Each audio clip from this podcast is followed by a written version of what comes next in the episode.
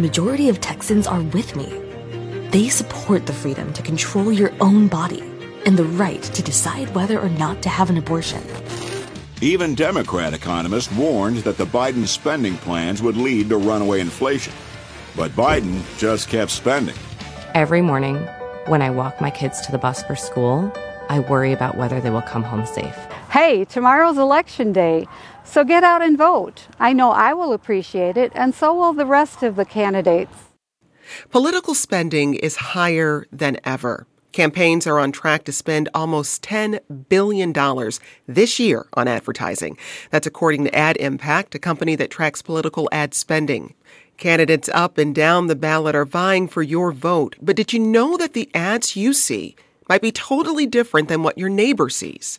Political candidates and their ad agencies are targeting you on streaming and social media platforms based on what podcasts you listen to, where you buy your clothes, or even what restaurants you visit. What rules are there? And in a world where every digital step we take is tracked, how much it we care? I'm Jenn White. You're listening to the 1A podcast, where we get to the heart of the story. This show is part of 1A's Remaking America project. Throughout the series, we look at how democracy is and is not working for everyone. We'll be back in just a moment.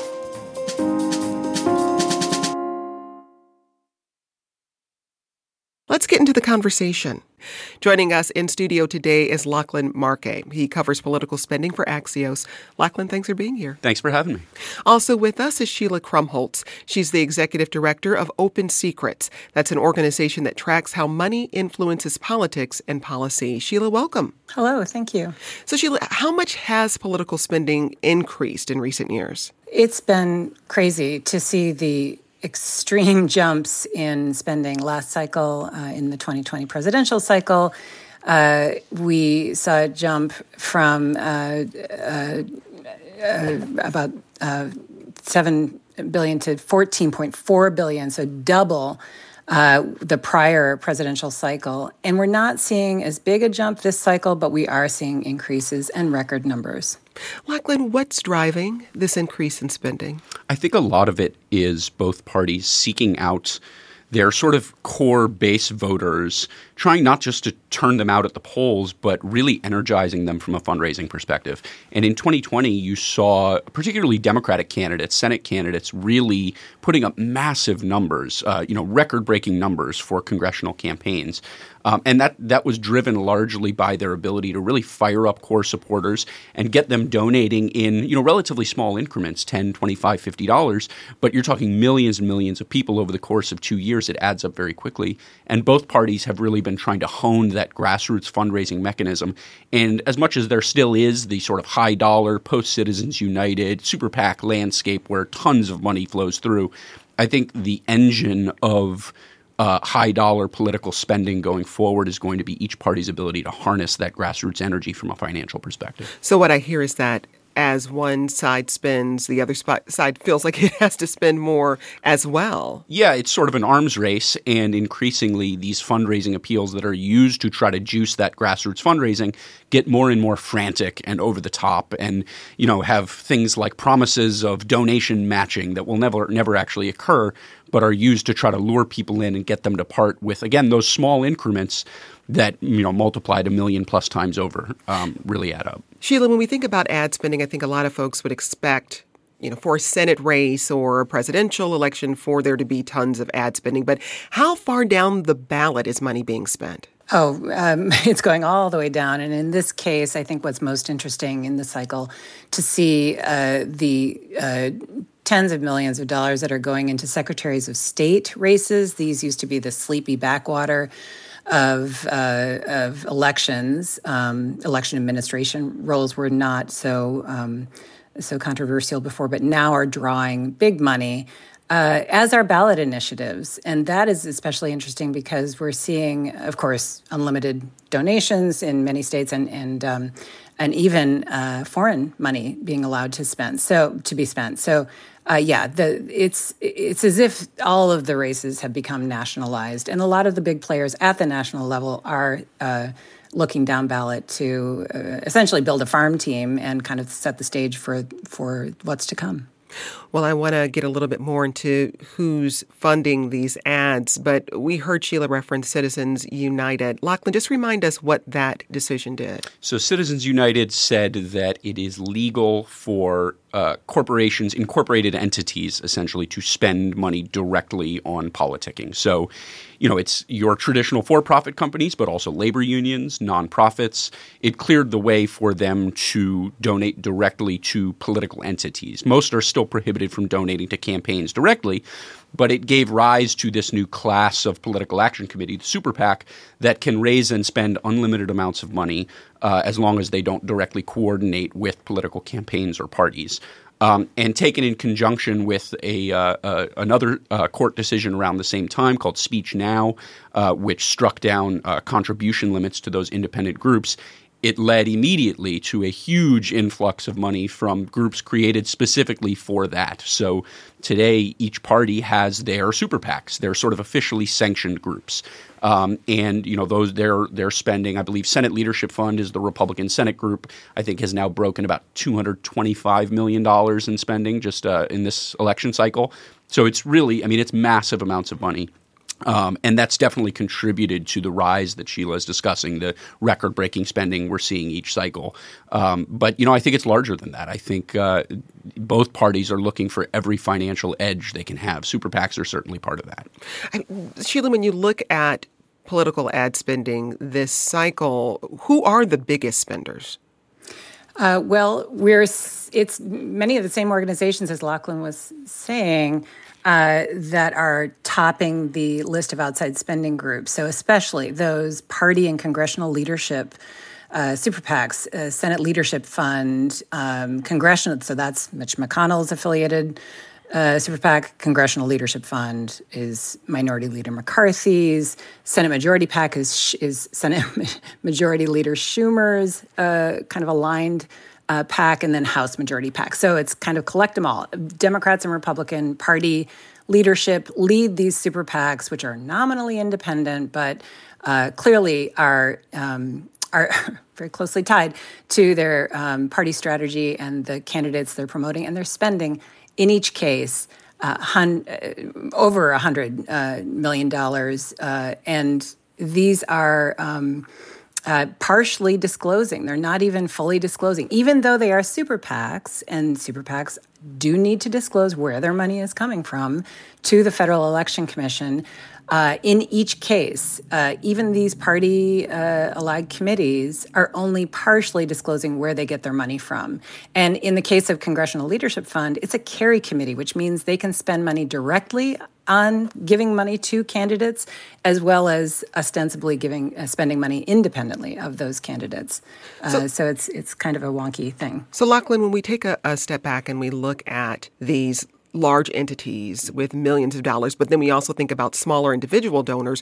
What effect do you think those smaller individual donors are having on democracy and, and our politics? So I think m- my take on this is a little bit counterintuitive. Um, you know, I think there's a, a consensus that grassroots donations and grassroots financial support are inherently uh, healthier for democracy than high dollar donors or super PACs.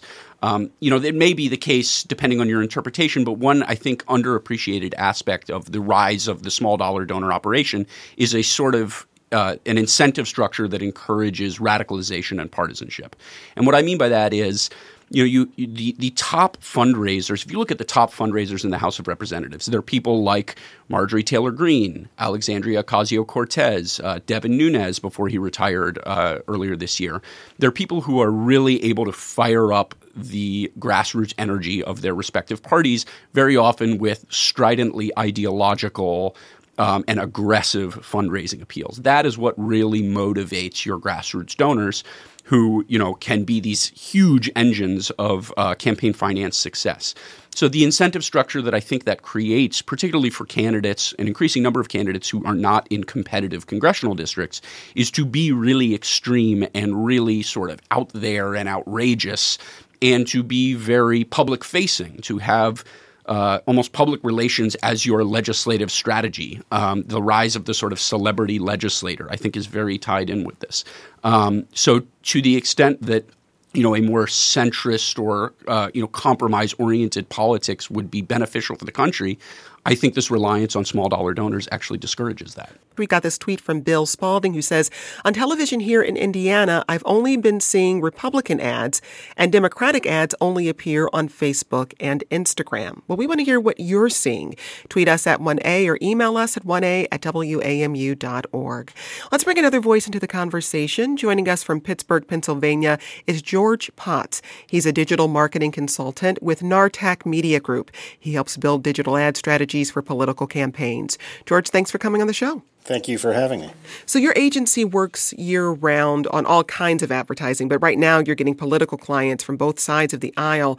How do you advise them to invest in digital advertising to make the most impact? Yes, and, and just to clarify, um, we don't work on both sides of the aisle. We only work on the left side of the political spectrum. We're advising them, it's very limited in regards to the digital landscape where you can place political and issue advertising. So the majority of their spend is in Meta, which is Facebook and Instagram, Google, which is search, YouTube, and display. And we're not big fans of display, so it's primarily search and YouTube. And then Spotify. Um, Spotify is, we also look at Spotify as a digital channel. Um, their podcast, they've opened their podcast political advertising, and then over the internet television, OTT. So that's that's streaming television. We work with each client to identify the across those four venues the best spend for the result that they're looking for. Now, media usage has changed dramatically in the internet age. How important is traditional broadcast TV advertising today? Traditional broadcast is extremely important um, as in combination with other vehicles, and so we look holistically, and we provide a media plan that touches. If it's a very narrow um, constituency or, or group, we have a plan for that, and television is, is typically for that. If it's a state house or a state um, senate race in a certain state, um, broadcast television may not be the best vehicle because you have to buy t- television on a DMA broadcast, whereas an OTT, you can narrow it down by zip codes that sit within that state house or state senate seat. Well, and again, just clarify DMA, OTT, what that means? DMA stands for Designated Market Area. That is how um, television markets are bought throughout the United States, and it's based on metro. So if you take the Pittsburgh DMA, for instance, the Pittsburgh DMA is a big swath of southwestern Pennsylvania, almost up to, to Erie. And it also includes parts of Maryland, the West Virginia Panhandle, and Ohio. So it even extends outside of the state. And OTT? OTT is over the internet television. That is how 90, 80 to 90% of individuals now consume their television content is through streaming. Now, political speech has more stipulations than other advertising in digital spaces. What rules and parameters do you have to work within? So we work within the any local, like if there's any like local silent periods or anything like that that has to be abided by. Additionally, each of the platforms have very very strict guidelines now. So in the intro to this, um, you mentioned that we would talk about how we use personal data to target advertising all of the platforms have removed being able to target by political um, political you know facebook used to identify people by very liberal liberal moderate conservative very conservative. That's gone. Any sensitive anything they deem a sensitive issue. So you can no longer target individuals that may have an interest in um, the jewish federation or the naacp etc it is very limited in regards to age, gender, and interest categories that they don't find sensitive. And so, what we do is on these platforms, for instance, we are running a campaign for a Latino issue advocacy group. We can no longer target Latinos on Meta, on Facebook and Instagram. But what we can target is we can target individuals that have an interest in um, Hispanic media channels, such as Univision, such as um, Telemundo, such as um, Nickelodeon uh, Latino, such as Disney, uh, Hispanic Disney. And we use those, which isn't that much different than broadcast television, where you're looking at certain shows that reach certain demographics. Mm. And so, over the last two election cycles, how you buy digital advertising has drastically changed, and it's a misnomer. You know, anyone, any journalist or public that thinks that deep personal data is being used on these platforms, that's just false. That's so, just not true. So you're talking about Meta, but what on other platforms? What about on other platforms like Twitter, for instance, or I mean, there's or TikTok, for instance? TikTok does not allow political advertising. Twitter does not allow political advertising. We'll get a little bit into TikTok a little later because there has been paid political speech that's popped up there, sponsored political speech. But I think when people hear you say deep personal information, you're still able to glean a good amount of information about what a person might be attracted to by, like you said, seeing whether they're watching Spanish language media. So how are you gleaning that information to try to make sure your digital strategy is is an accurate one, that it's going to work for your clients? Yeah, so we still rely on the platforms, and first party data is very important. So when we work with issue advocacy groups, and there's limits on what you can use. And so first party data means it's a database that you upload to the platform and then you, you can advertise. However, there are, there are very strict restrictions now on first party data when it comes to political and issue advocacy campaigns on the platforms. There's things that, that you can't do. But, George, I mean, there is a strategy here that you want to get certain ads to certain demographics. Is that fair to say? That's always the case. Okay, so do you think that funneling certain ads to certain people impacts our public discourse? It absolutely does. It, it impacts the, the discourse just as if they've heard an ad on terrestrial radio or on broadcast television or in or in some other or in direct mail. It, it's the, it's the same because and it's it's unfortunate. Like take Beto O'Rourke's campaign um, when he ran for um, Senate. He had a very advanced campaign. They had 50 different landing pages on his website that had his position on very narrow topics like agriculture, immigration, etc. And then at the time, they could target people that had an interest in that agricultural issue or that immigration issue and present his position on that. I think that is excellent for, um, for civil discourse. It's unfortunate that people abused that targeting, both foreign actors and, and domestic entities, and um, to, to, to aggravate and to, in, to um, increase negativity or, or so forth. But in any campaign, whether it's an issue campaign and you're looking at certain swing districts to move something through um, a certain subcommittee or committee, or you're looking at a political campaign and you have some swing districts, there's always a number of issues that are going to help swing voters to um, a certain candidate or to support a certain issue. We got this email from Melanie in Ohio who says, I'm a diehard liberal, but I must admit both sides are guilty of dumbing down the American public. Shame on all the ad agencies and PR companies who are creating these ads and messages. They only serve to polarize and certainly don't educate. George, I'm sure you hear plenty of uh, criticism of the work you do around political advertising. How do you respond to people who feel like the ads are part of why the country is more polarized right now? I'm just going to pause because Advertising, yes. It, it, this is a critique that comes up every election cycle. I am not a big fan of negative political advertising. Um, however, that critique, the electorate responds to it. It wouldn't run if it didn't achieve results. And that's why they're seeing all of that. I like to think in our approach, like you take, let, us take um, paid family leave in Pennsylvania. Paid family leave in Pennsylvania, two years ago, we, we, re- we renamed that the Family Care Act.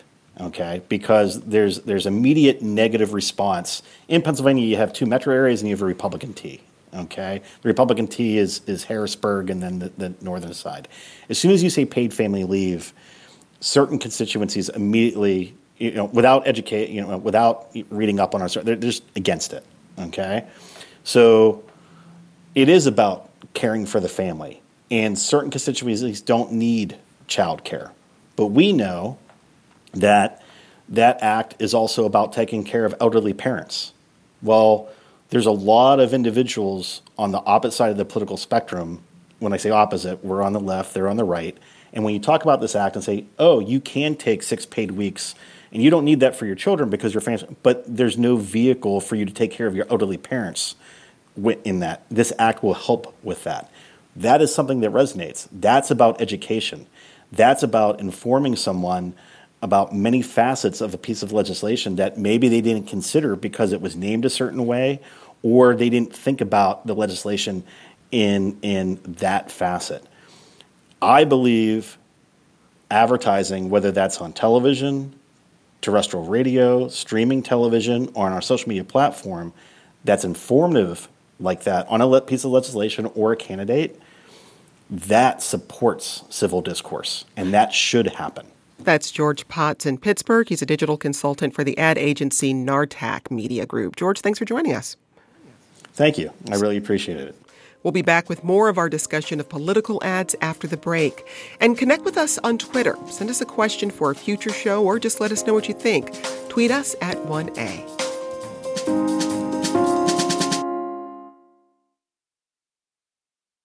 Let's get back to the conversation with this message from Jean in Wisconsin. I have not lived in a state for more than 15 years. However, that state's political parties continue to contact me. I believe there are huge profits to be made in the continual solicitation and selling of these telephone numbers, mailing lists, outdated registries. Let's bring one more voice into the conversation. Joining us from Berlin, Germany is Brandi Geurkink. She's a senior policy fellow with Mozilla. That's a free software developer that advocates for internet privacy. Brandi, thanks for joining us. Thanks for having me. Brandi, to what extent is our personal data in America out there for anyone to take? It absolutely is. I believe that there's actually more loopholes um, than there are limitations on the use of personal data in political advertising, um, despite you know um, increased policies that platforms have have put into place. And I think this is also due in part to the lack of um, federal legislation around data privacy in the U.S. So there is still a huge market um, around the, the, the buying of personal data and then uploading that um, onto social media platforms for for advertising. For example, the majority of U.S. political ads on Facebook and Instagram um, use uploaded and matched lists of voters for their targeting. Um, at the same time, they're still virtually no user facing explanations of why and how people got on these lists in the first place. Some people might be concerned that law enforcement or a government entity would have access to our personal data. But why does it matter if a political candidate or an ad agency has it?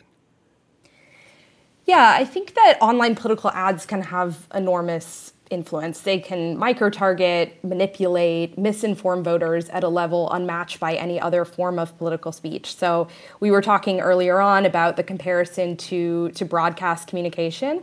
Um, the fact is, with digital ads, these are served to a single user um, at a time.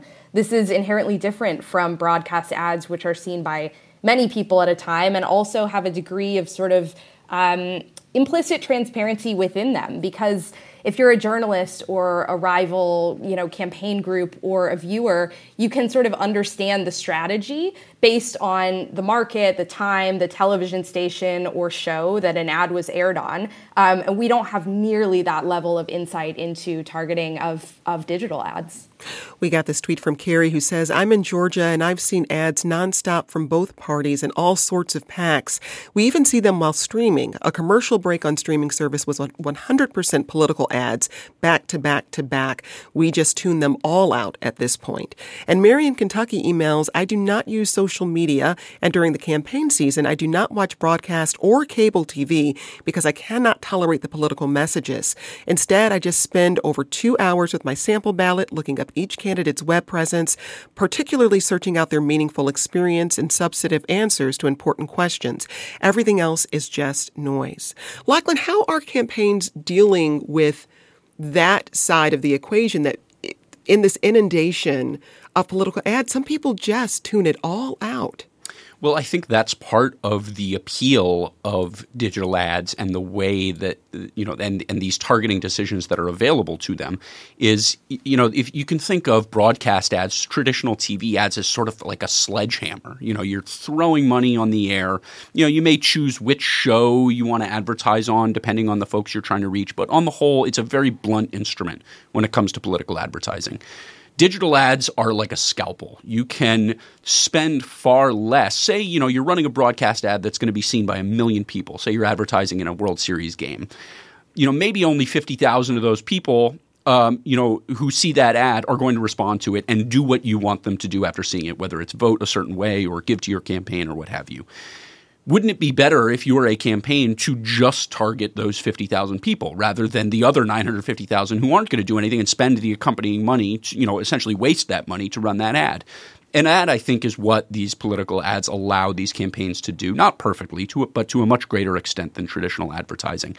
And the spend on a single digital ad is much smaller because you're reaching far fewer people, but the people you are reaching are the people that you know with certain confidence based on those very detailed targeting criteria you've put in are going to be the ones who will respond to that or are the ones who you know you are you really want that message to reach. Um, that makes it much more efficient and probably reduces the amount of reactions you get like that, like you did from your listeners that, you know, they're just seeing ads they're not interested in, don't apply to them, and they're just sick of seeing. You know, maybe as a campaign, you don't want those people seeing your ads. You're just going to turn them off. Digital advertising potentially provides a way to do that. For people who are concerned about their digital privacy, what regulations do we have right now in the U.S. that actually give us some control over how our data is used?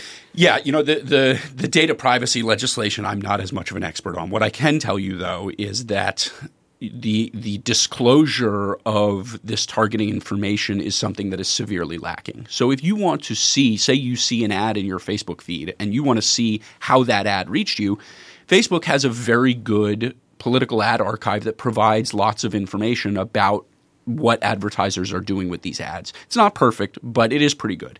And it's much better than the vast majority of digital properties that are serving political ads, particularly on the uh, the TV streaming side, which is you know, becoming a massive source of political ads.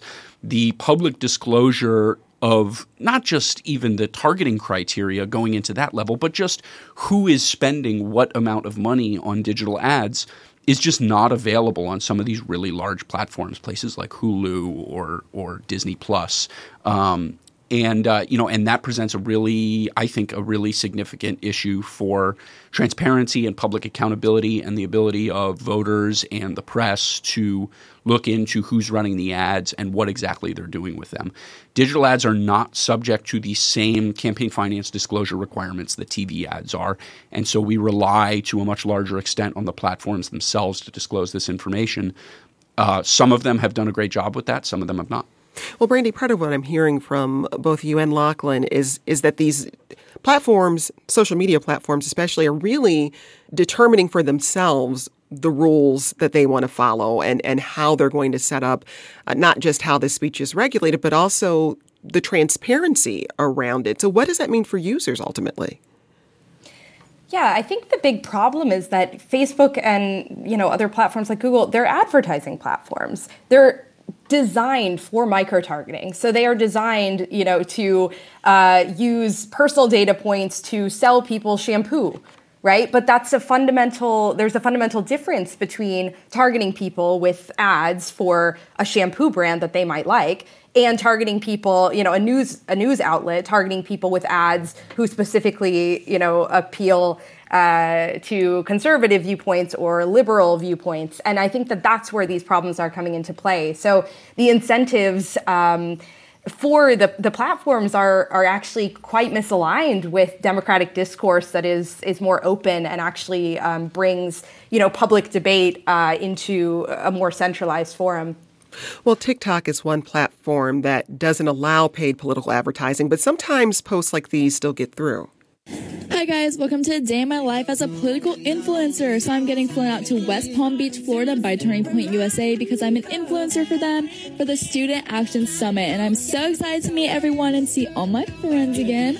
But I had to get up at 3 a.m. for my flights, but then finally arrived. The weather was great. Saw Galen, my best friend. We went shopping and then we went to go get some macaroons. Now, the poster there says her trip was paid for by Turning Point USA. That's a conservative advocacy organization.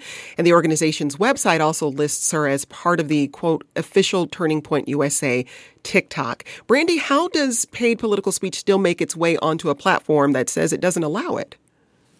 Yeah, so this is happening. This is um, in in 2021. Uh, me and my colleague Becca Ricks did some research looking into uh, these kind of influencer advertisements on TikTok. And what we found was uh, were several examples of um, TikTok, uh, TikTok's ban on political advertisements. There just being a big loophole in it. So we found that um, partisan groups in the U.S. on both sides of the political spectrum were simply paying influencers on the platform to relay their political messaging.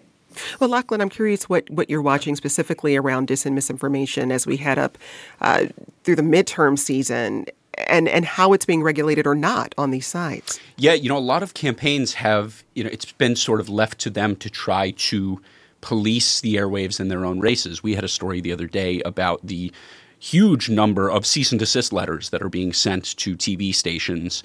Um, that that's public information. I have no doubt that uh, you know similar demands have been sent to digital platforms as well.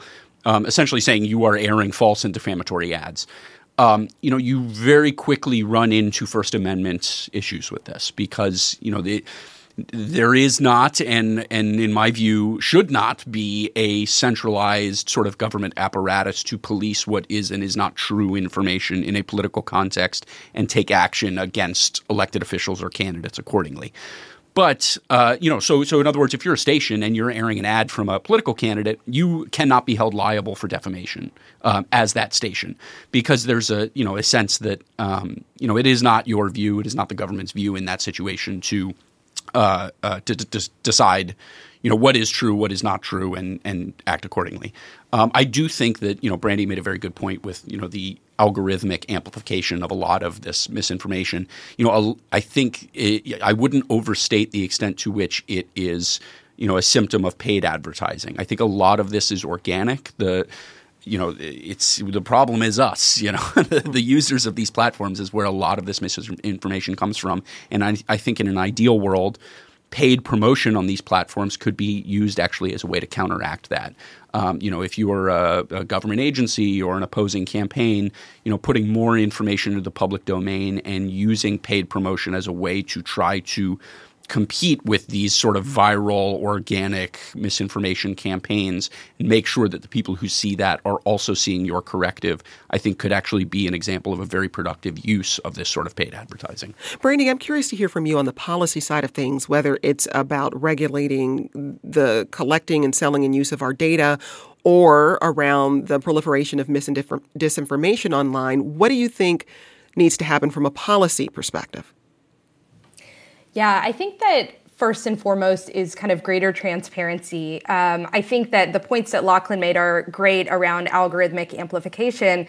However, the fact remains that there is not actually any level of transparency around algorithms um, on social media platforms that would actually enable, you know, regulators, research groups, the public to actually be able to understand, you know, what kind of content is being promoted to whom, just organic content being amplified in our, our Twitter feeds or our Facebook feeds, and on what basis. Um, I think with regard to you know election ads, there really is a need for um, for remedies within the overall ecosystem of data that can be used to target people. So even if, you know, Facebook has restrictions around what kind of targeting advertisers can use um, to, to send ads to people, but you can actually just go off and there's an entire marketplace for buying that data elsewhere and then uploading it, that's still a huge lo- loophole in the system. So I think that that there's um, a variety of remedies um, and and also causes in terms of what what contributes to an overall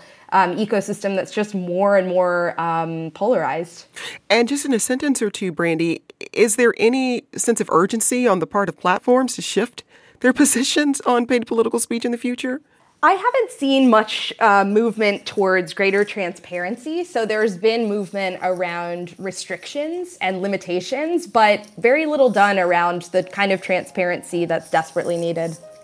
That's Brandi Geurkink. She's a senior policy fellow at Mozilla, a free software developer that advocates for internet privacy. And with us in studio today was Lachlan Markay. He covers political spending for Axios. Brandi, Lachlan, thanks to you both. This show was part of 1A's Remaking America collaboration with six partner stations around the country. Remaking America is funded in part by the Corporation for Public Broadcasting. Today's producer was June Leffler. This program comes to you from WAMU, part of American University in Washington, distributed by NPR. This is 1A.